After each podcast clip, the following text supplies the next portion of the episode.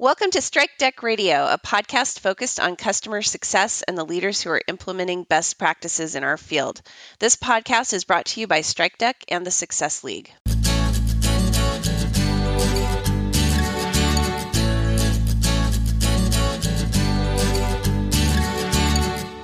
Strikedeck is a customer success automation platform that enables CSMs to manage their customer relationships.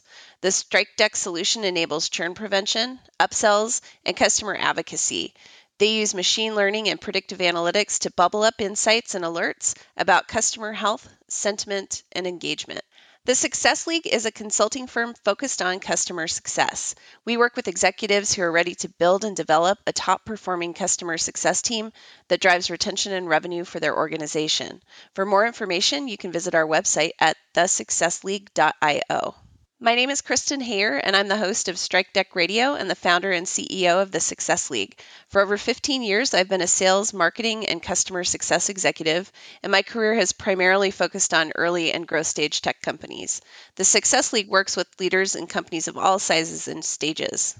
Today I'm talking with Thomas Enox, the Vice President of Customer Success at Heptio, a technology company that is focused on bringing large scale distributed systems architecture and solutions to the enterprise. Thomas has run customer success, services, operations, and engineering for a variety of technology organizations, and I'll let him share more about his background in a minute. I'm really excited about our topic today because Heptio has made the decision to start their company out with a success team instead of a sales organization. And so we're going to explore that decision and Thomas's vision for customer success. Thomas, thanks for joining us on the podcast today. Can you give our listeners an overview of how you landed in customer success, as well as some of the details about Heptio and your company's mission? Yeah, for sure. Hi, Kristen. Thanks so much for having me. I uh, really enjoyed uh, getting the opportunity to, to speak with you today. Um, so, let me give you a little bit of background on uh, how I ended up in this role, and then, as you asked, a, a bit of background on Heptio as well. Yeah. Um, so I started out as an engineer. I was kind of into the maths and sciences and graduated from college with that degree, but knew pretty early on I wasn't going to go the traditional engineering route and uh, spent a little time wandering around after college and then found myself in a technology consulting role with a company called Andersen Consulting. So I spent a number of years working on custom uh, solutions, building you know technology projects uh, on behalf of large enterprises, and really got a lot of uh, you know skills and experience working in the enterprise. But after a while, I found that the consulting lifestyle wasn't so compatible with the family lifestyle I was interested in having. So I decided to make a change. And in doing so, I landed in uh, a startup. And essentially, I've been doing startups ever since. So for about the past, uh, I guess, 15 years, I started in performing a services role at a number of software based companies. And over time, that's evolved into this customer success role. And in particular, the, the last company I was with, it was an open source company where, again, I started in a services function, but was pretty quickly able to evolve that into a more broad customer success program that included skills or training as well as services and support and try to kind of wrap all of those things together into uh, an overall cool. success offering. That's great. Um, what, so tell us a little bit more about your role at Heptio now. Yeah. So let me talk a little bit about Heptio itself, and then I'll, I'll uh, also speak to the role itself. Yeah. Um, so Heptio is a company that is helping to bring a technology called Kubernetes to the enterprise. And Kubernetes is an open source project, and I'll explain a little bit what uh, kind of the, the purpose of that, that solution is. Um, so, starting off, I guess, giving a, a, a little bit of a technology primer. Um, if you move across kind of the arc of uh, the kind of evolution of infrastructure over the past 10 to 15 years, there was a pretty significant um, innovation uh, a number of years back called virtual machines, which allowed us as technologists to take a physical box, physical server, and separate it or make parts of that available to different applications such that it almost seemed like each application had its own server, therefore the name virtual machine. Right. After that uh, innovation, another kind of virtualization uh, technology came along called containers, which essentially does the same thing, but in an even lighter footprint way. And in particular, containers provide the software developers, application developers, a nice and tidy way to kind of package up their software and then make it more easy for someone on the operations side to install that software and move where it's running from you know place to place or cloud to cloud or data center to data center in a more graceful manner. So kind of went from virtual machines to containers as the uh, way to isolate resources and make them available. As containers got adopted, uh, the application developer teams, as well as the operators, the people that are keeping the software up and running on a day to day basis, recognized that they basically needed a layer on top of containers to help maintain some awareness of where all these containers are, what state they're in, how healthy they are, and basically allow the operator to ensure that the kind of overall service that's being provided by that software was meeting its objectives of availability and performance, et cetera. Mm-hmm. So this layer that sits on top of containers uh, has become known as an orchestration layer, and Kubernetes is a particular orchestration solution that's uh, been developed. A little bit on the history of Kubernetes. Uh, there were three gentlemen that worked at Google, and uh, they are Joe Beda, uh, Craig McLuckie, and Brendan Burns. And they started to see, they adopted containers early on. They started to see the need for this orchestration layer, and they started to build a project, which was originally called Borg, inside of Google to serve that need at Google. And they did it with the foresight to see uh, or to um, start on a path of creating that as an open source project, with the idea being that you know by making it available to others, there would be a higher rate of innovation around that technology, and that other people could help you know evolve it and uh, kind of make it a complete solution. Okay. So Borg, once it was put out as an open source project became known as Kubernetes. Heptio was founded by two of those gentlemen, Craig McLuckie and Joe Beda, back in November of last year, with the particular mission to essentially bring Kubernetes to the enterprise. So, you know, as the open source project has evolved uh, and kind of seen a very healthy adoption rate, they saw the need for a business to be built around making it easier for enterprises to adopt the technology and then also kind of smoothing out some of the edges. So, uh, you know, as part of an open source project, um, there, you know, it has its pluses and minuses, and there's some uh, capabilities that haven't been completely ironed out, and that's one of the things Heptio is trying to achieve. Cool. So tell tell me a little bit about what you're doing um, in your role with Heptio now. Yeah. So uh, my role is to uh, build and run the customer success program, and in its simplest term, uh, we've defined that as being three S's. So we have a skills team. So that's a group of folks that are building, training, content, and curriculum, and then also delivering that to uh, people in both public forums as well as private settings for the various classes that we've developed. Okay. That's skills. The second category is services. So that's a, a, group of solutions engineers that will go out and engage directly with our customers. So we we'll define a project with a specific kind of timeline and objective and set of deliverables and uh, essentially link arm with our customer team to help them achieve those outcomes that they're after. So that's okay. second S services. And then the third one is support. And uh, as with many open source projects, uh, a lot of enterprises, as they adopt those, want to know that there's some, you know, commercial uh, backed SLA based model in place to ensure that when they might run into a problem or have a question, they've got someone to turn to. And so Heptio is providing just that for the Kubernetes project, as well as for the ecosystem of technologies and projects that kind of revolve around uh, Kubernetes. Okay, great. Thanks. Well, Thomas, thank you so much for that description. I think, you know, for those of us that are not engineers and don't have that background, it's really helpful to have an idea of what your organization is doing and how it works. So I, I really appreciate that description of what you guys are up to.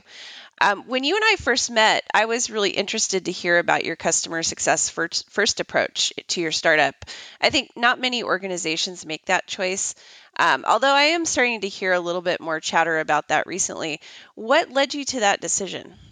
Yeah, uh, it's interesting. Uh, we, when you you know ask the question out loud, why are you choosing to put customer success first? It almost sounds kind of crazy, right? It's right. You know, well, of course we are. I mean, everyone should. But yes. as you said, you know, it's actually not that common of a pattern.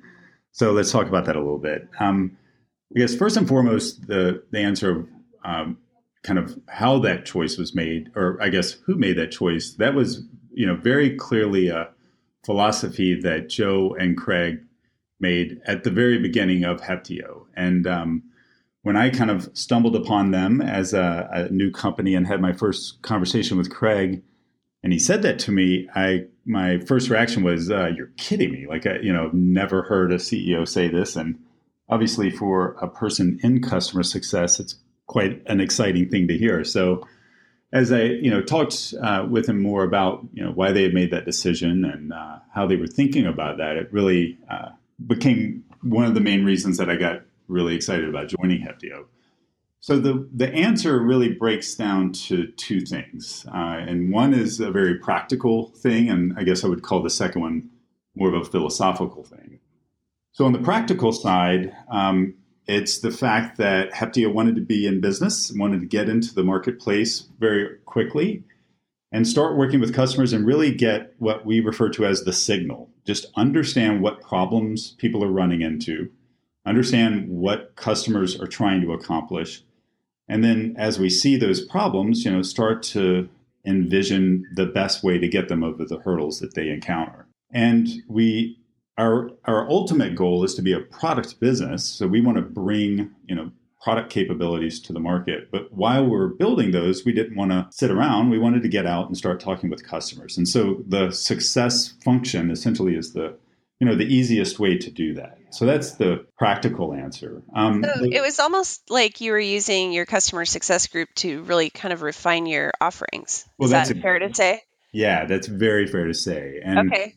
really that kind of gets more to the philosophical side which is that and you know th- this is both philosophical as well as just a recognition of the state of the marketplace. But uh, the idea is in order to ensure that we are building the right software, just like you said, um, we you know want to make sure we've got that intimate understanding of what people are encountering as they are, you know, adopting containers, using an orchestration tool, and trying to basically, you know, redesign the way they build software and operate software, and do that in a cloud, you know, native model that's uh, becoming so widely adopted in today's world.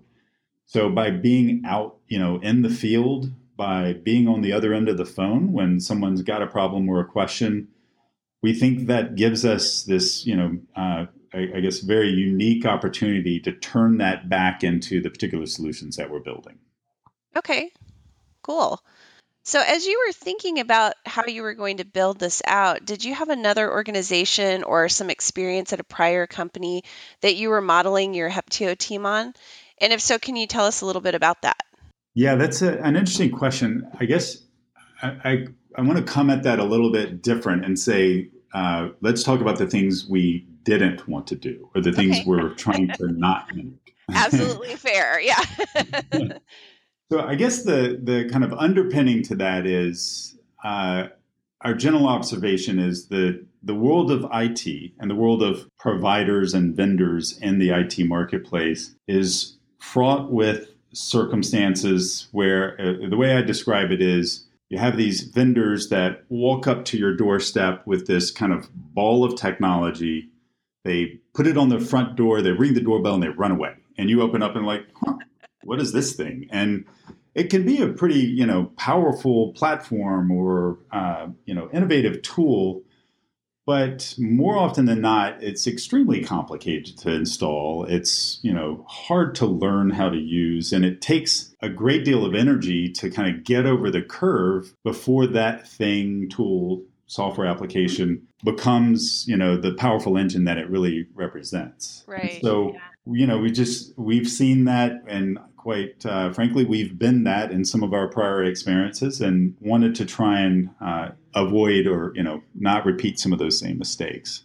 Okay. So that's, I guess, you know, the the first thing I would say that we're trying to not do. Um, I guess on the uh, on the what we are trying to do is again, first off, just be in, uh, you know, build kind of an intimate relationship with customers as well as a very in-depth knowledge of what's happening, you know, at the at the real world, at the keyboard, and then create solutions that are very easy to ingest as those problems are encountered. So, I guess if I were to answer your, the question more directly of, you know, who would we like to mimic? There's there's two companies that come to mind. Um, one is a company called Atlassian, who have a number of tools that are uh, have been, um, you know, adopted by enterprises on a pretty regular basis, and it's very easy to grab their tools to to uh, you know kind of uh, practice with them. You can do you know free download, get started. Um, you don't have to go through a huge contract negotiation and three year you know enterprise license agreement to to kind of get yeah. started. So they've made it easy to start, and that's one thing. Um, the other company that I think that's you know done some clearly innovative things would be Amazon, and in particular the Amazon Web Services. And the point to bring up there is just that you know as they started to introduce that offering, and when you think about what they did, it's kind of amazing, right? They took the entire data center, all of the infrastructure, the network, the servers, storage devices, the people, the physical building, and they stuck it behind an API and said, hey, just send requests into this API and all those things will be made available to you. And so it was that simplicity of the interface that uh, I guess was the you know a big part of that innovation. And so you know we'd like to do the same thing for the com- consumption of software and make you know the the kind of complexity um, hide the complexity as as appropriate behind an easy to consume interface. Yeah, I think that's that's great. I think that frictionless experience is really what um, you know customer success is all about. And I think as you're describing what you're after, it makes a lot of sense that you started with customer success, given where you're trying to to end.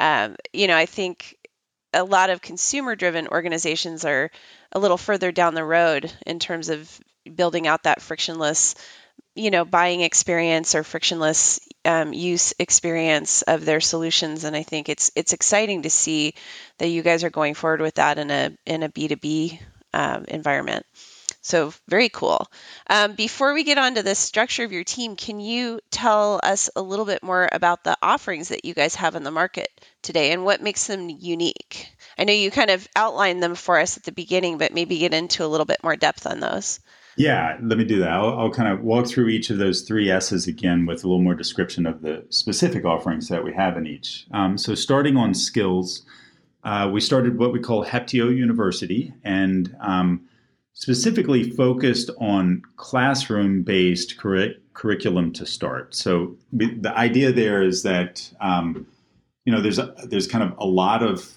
uh, information to absorb in the early part of learning about containers and orchestration.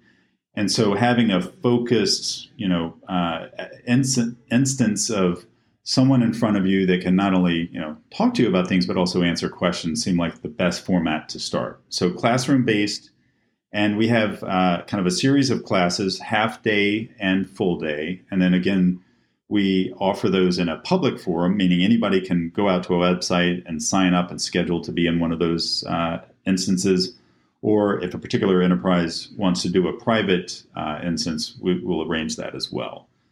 So classroom based is the initial focus, but we really want, quickly want to move towards more self-paced, uh, uh you know, uh, mediums, and have a variety of ways in which we can kind of impart some of that knowledge.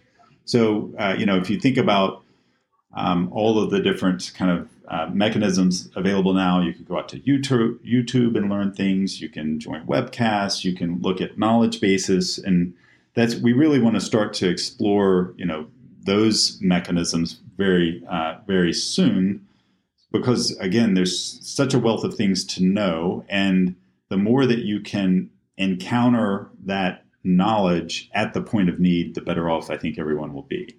So that's what we'll we'll do in kind of the back half of this year as we move our skills offerings along the line. So, Thomas, I just wanted to ask because um, we do training too at the Success League, and I wanted to kind of get your perspective on this. What what do you see as the differences between the live training and the pre-recorded um, self-paced training, and do you see there being a need really for both inside of your organization? Yeah. Um, so uh, the answering the back half of the question, we definitely see the need for both. Okay. Um, and the you know the live training again really so the folks that we have conducting the training are we label them training engineers and we put a lot of emphasis it's like capital e engineers. So these are mm-hmm. people that can code these are people that have kind of lived in the world of kubernetes and have experienced leveraging the technology you know in real life. And therefore they're very well positioned to answer questions and to kind of provide you know some of the context and history and and more in-depth explanation for why things work they the way they do or why things sometimes don't work and what you can do about that. Got so it. for that reason, we really think that you know a classroom-based setting for particular circumstances is you know not only appropriate but but very powerful. Okay. Having said that, though, uh, you know again, there's uh, well, first off, different people have you know different um, learning patterns that they like. And i think all of us have gotten used to and uh, kind of to your point earlier about the consumerization of things we're all used to being able to go out and google things or you know look on a wiki page or access a knowledge base or see a video snippet.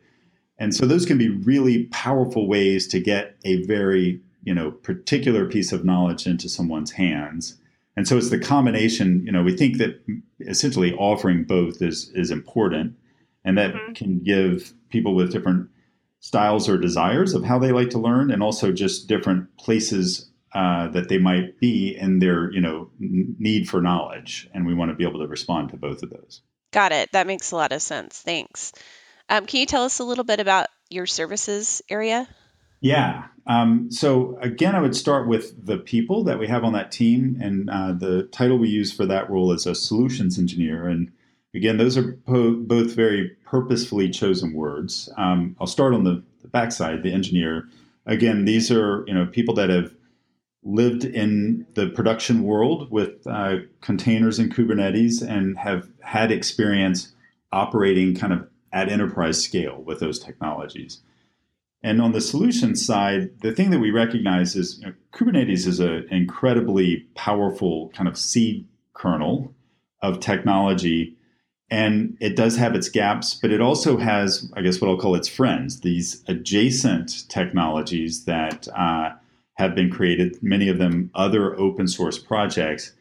And essentially, you need to stitch a number of things together in order to get a fully functioning solution. And, you know, which things need to be stitched together depend on the different requirements or things you're trying to achieve as an enterprise. But more often than not, you're going to have a CI CD tool, which stands for continuous integration, uh, uh, continuous deployment. So that's kind of a code management tool.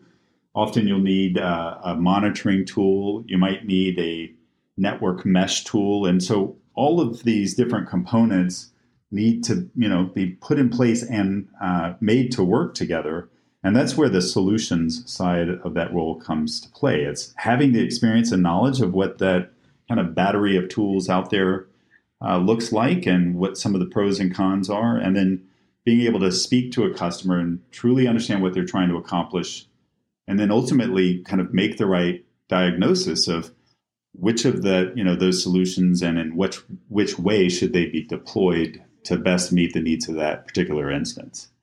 So that's our services team, and the the offering itself is as simple as we can make it. And, and what I mean by that is we basically offer a engineering week as the kind of basic unit that you can buy and we get into a conversation with a customer about what they're trying to accomplish and kind of going back to the the uh, medical metaphor you know, after we've had that conversation, we get out the prescription pad and say, you know, it sounds like you need to take two of these and call me in the morning. you know, I'm obviously yeah. joking, but you know, evaluate how many engineering weeks that that initiative uh, should take, and and get on our way. And so, the key points of that are: we wanted a very flexible offering, and we want to get started as quickly as possible. We try to make that, to your language earlier, frictionless as possible, so that we can link arms and uh, you know, and and both get something done together, but hopefully teach uh, along the way. So there's a pretty big learning aspect where we're trying to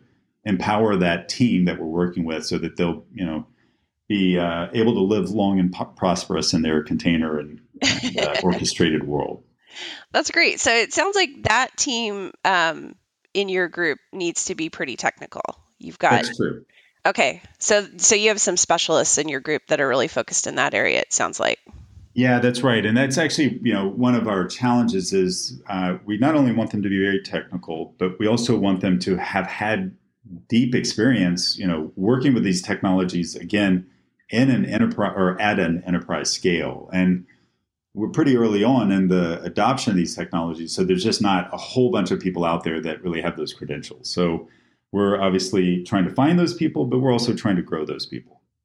Okay. Cool. So shout out to anybody out there that has that specific experience. Call Heptio.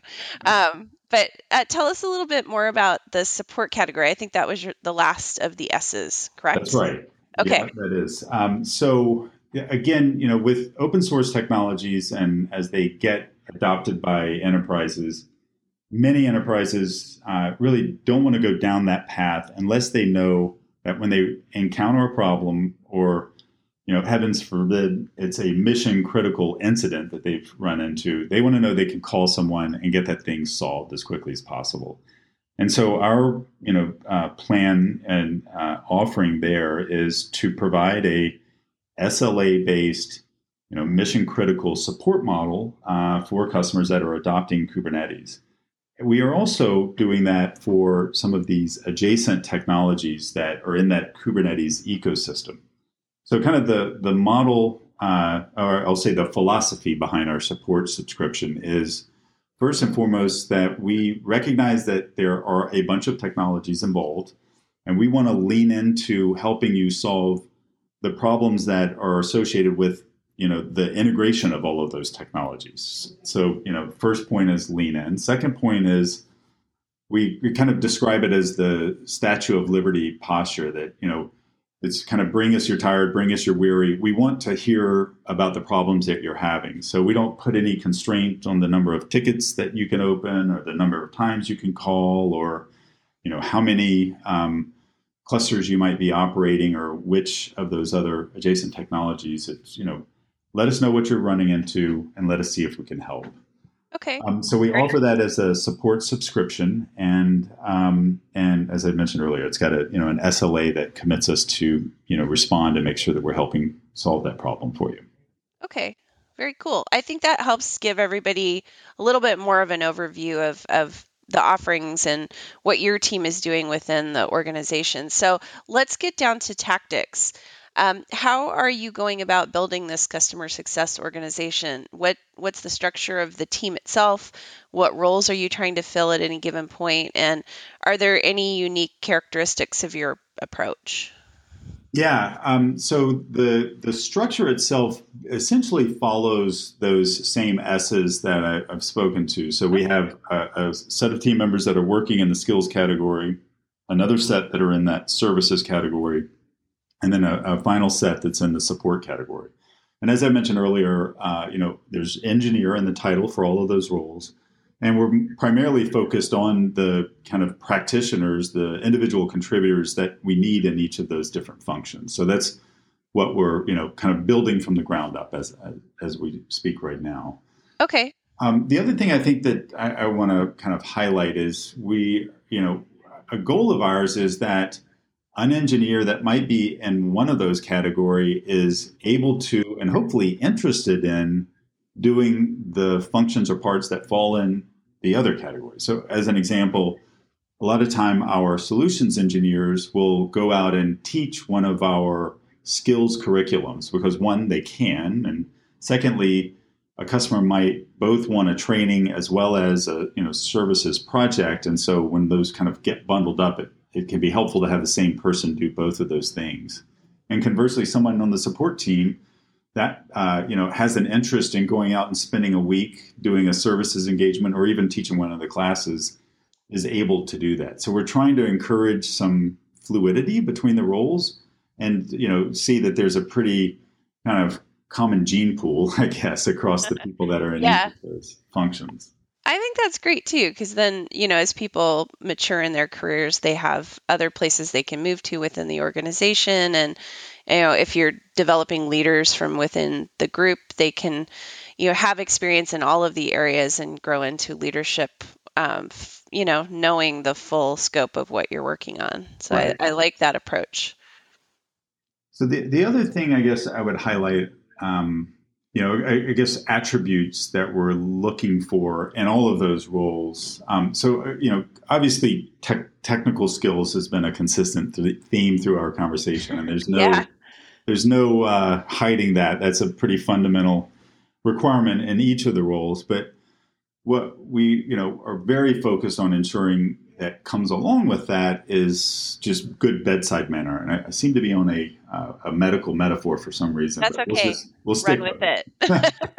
but it's basically, you know, making sure that the, um, the, the people in those roles have empathy for our customers and have the ability to kind of meet people where they are and recognize the challenges that anybody that's adopting a new technology is going to run into. And in particular someone that's in a large enterprise who's probably got three other day jobs and maybe four bosses and 17 pressures you know being applied against them. And that can be a, you know can be a toxic mix if you're not careful. And so we want to make sure that we're approaching you know the folks that we engage with with uh, an awareness of you know what they're probably dealing with and uh, you know with empathy for some of the problems that they've run into. And and probably problems that we might have run into ourselves in our you know in our past. But playing off of that, one of the most important things we really want to bring to this whole you know success program is a deep passion to never see the same problem twice. And so that can come in a couple of different forms. Um, you know, I, it's it's kind of the mentality that I hate doing the same thing more than once. So I either want to fix the root cause or automate it or something that's going to you know prevent that from happening to either me or to somebody else. Right. So the people in support, the people in success, or sorry, services, the people in skills are kind of looking for that signal again. You know, what's the problem the customer's running into, and then I'm holding th- them accountable to figure out could I do something different in the course that I taught? Could I have taught something, you know, that would have prevented this person from calling me later? Or could our product do something different? Can I go back to our engineering team and say, you know what, it would be really cool if you would build an installation script so that people weren't struggling so much when they, you know, were first getting started to build their Kubernetes cluster. So we're okay. trying to take all of that signal and make sure that we are, you know, learning from it as an organization and improving our documentation, improving our you know training and fixing code where where it's uh, necessary. Okay. So a, a, few other attributes that we really are looking for as we talk to candidates. Um, first off, it's just important for someone to have an appreciation for the open source model and and hopefully be a fan of it, uh, or actually not hopefully. Uh, I would say that's a requirement. So we, as Heptio, uh, obviously our uh, our history is very closely tied to Kubernetes as a project, and you know our founders were not only the you know part of the team that created it, but also part of the team that built the Cloud Native Compute Foundation, which is now the steward of that project. And we want to maintain a really close relationship and be seen as a very uh, important steward to that open source project and others. So the folks that we hire, you know, uh, should have an appreciation for that, and we want to have them working in the community and helping, you know, make the world a better place, basically. So being a fan of open source is an important characteristic.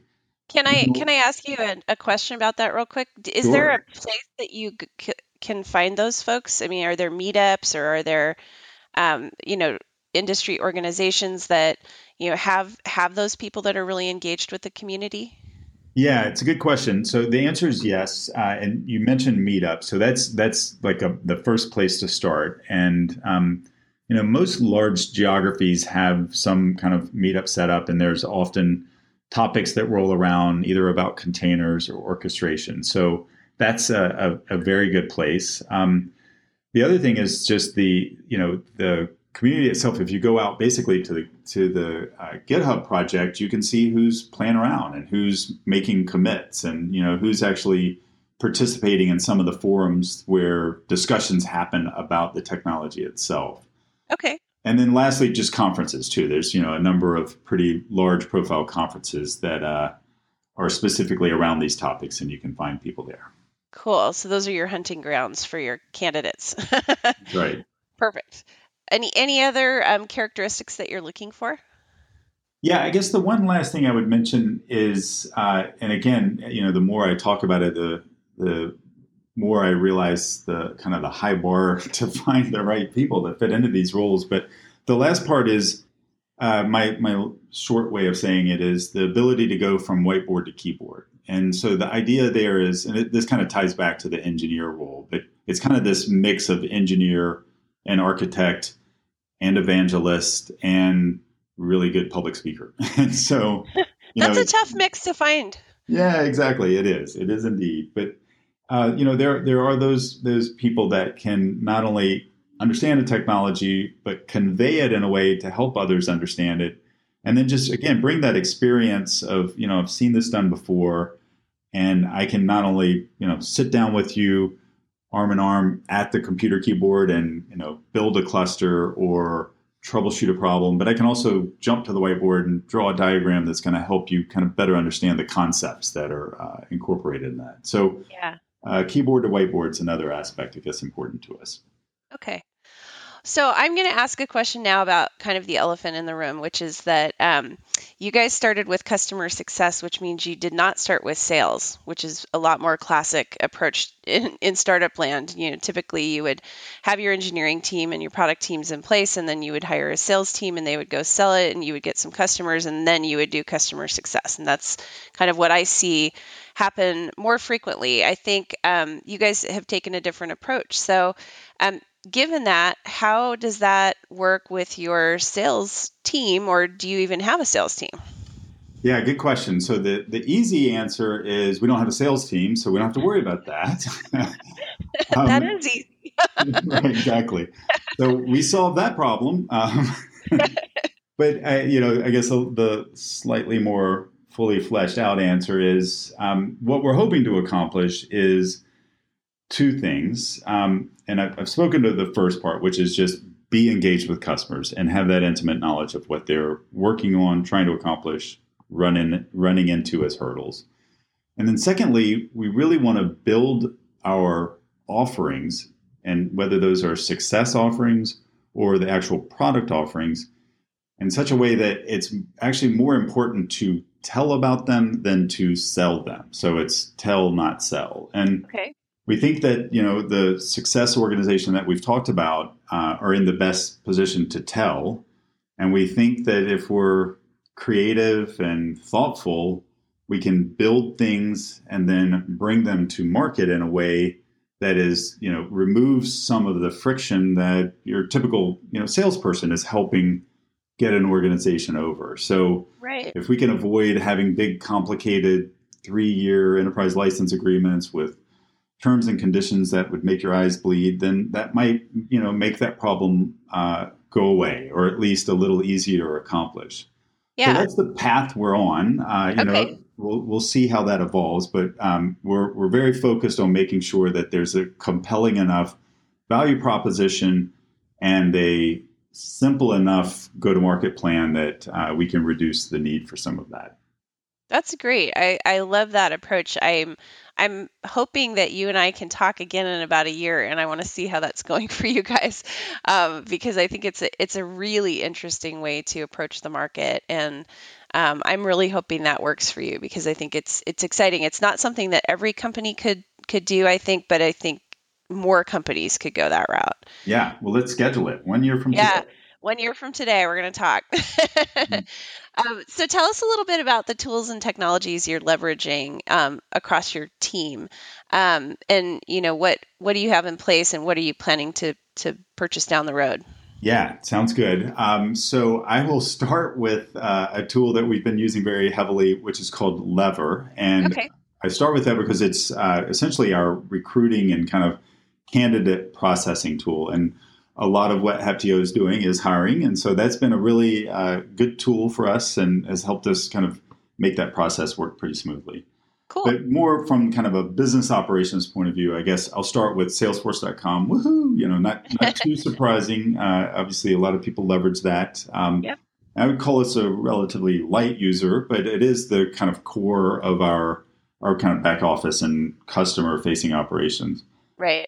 Surrounding that, uh, we, we're using a few other things. Uh, we're using a tool called Forecast and Harvest for the services part of the business, where we're you know tracking projects and tracking hours or days that are uh, uh, you know being performed against those projects. Um, we use a tool called Asana to uh, allow us to kind of collaborate on those projects and keep track of open tasks or uh, deliverables that need to be produced.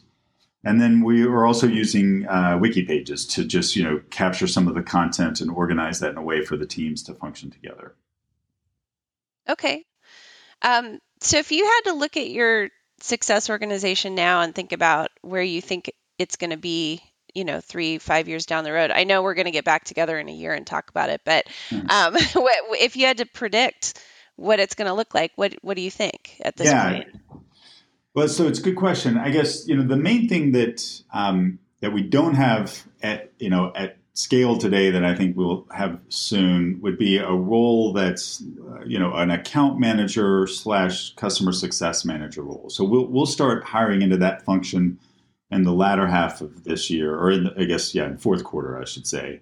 Okay. Um, and you know, again, with that idea of using our success organization to help drive commercial relationships, we're going to need to build some more, uh, you know, account management kind of capability uh, in the organization.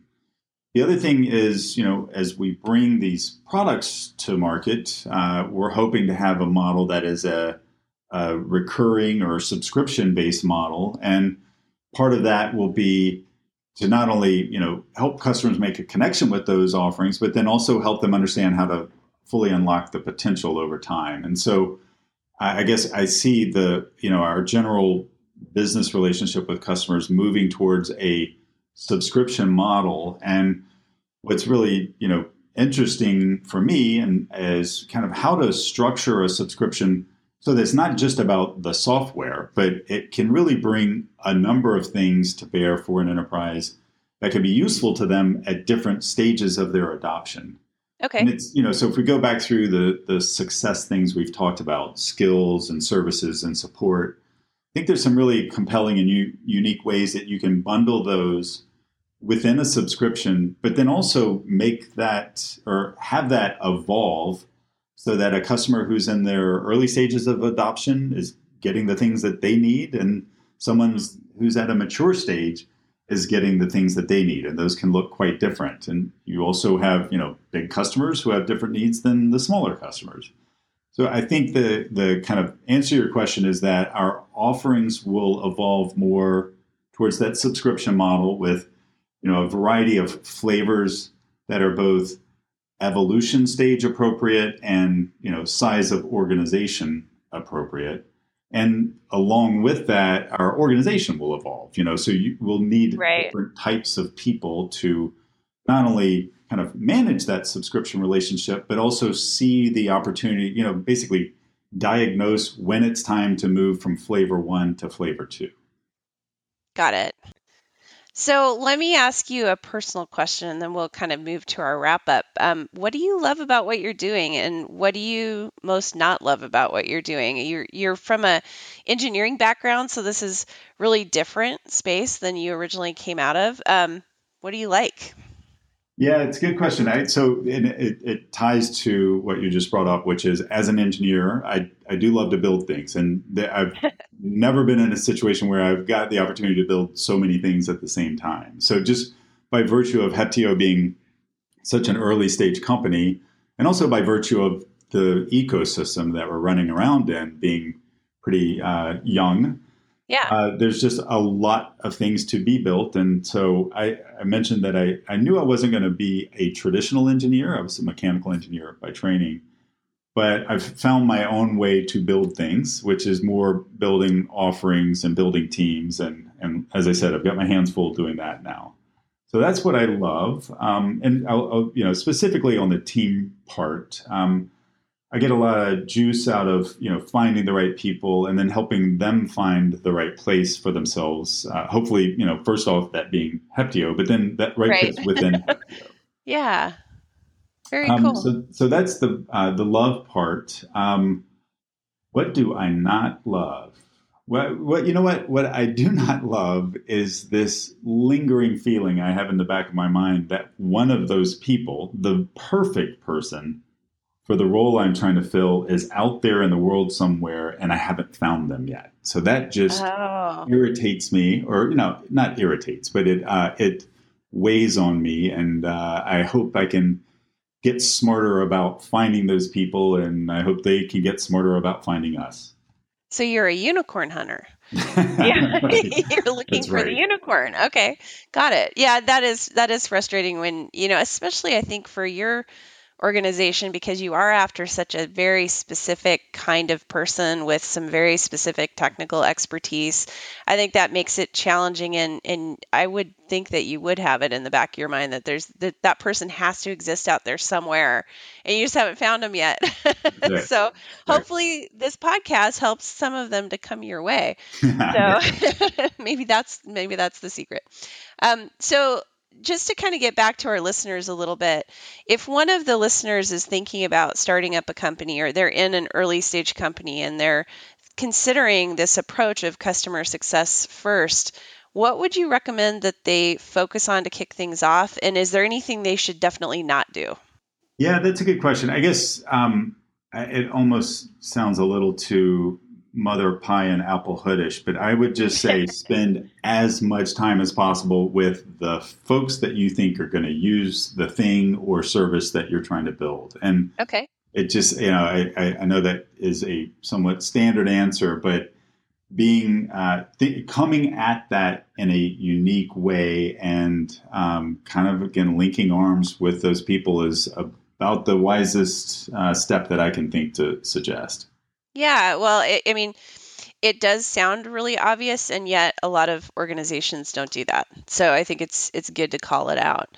Um, last question, and this is one that I ask all of our guests: What do you see as the biggest trend in customer success right now, and why? Yeah, you know, you kind of touched on the thing that uh, that stands out of my mind in that regard, and that's what, what I would refer to as just the consumerization of expectations. So I've watched this happen for me for sure. As you know, I adopt a technology in my own life, and that suddenly changes my life, and and hopefully in a positive way. And I go, well, wow, that was easy. I, like, why isn't everything else that I work with like that?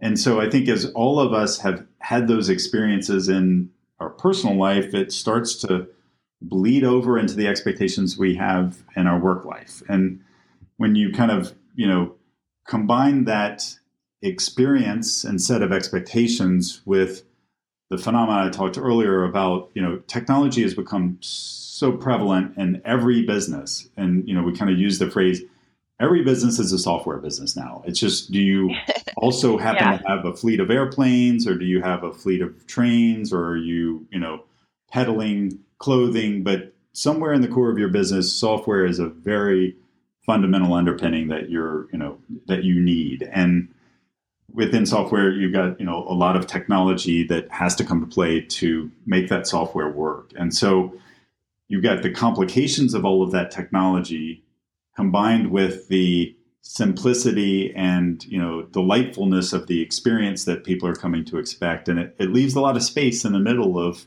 making things work better Yeah, there's a lot of room for improvement, I think, in that area. And um, I, I definitely see that as one of the biggest trends in our space, too.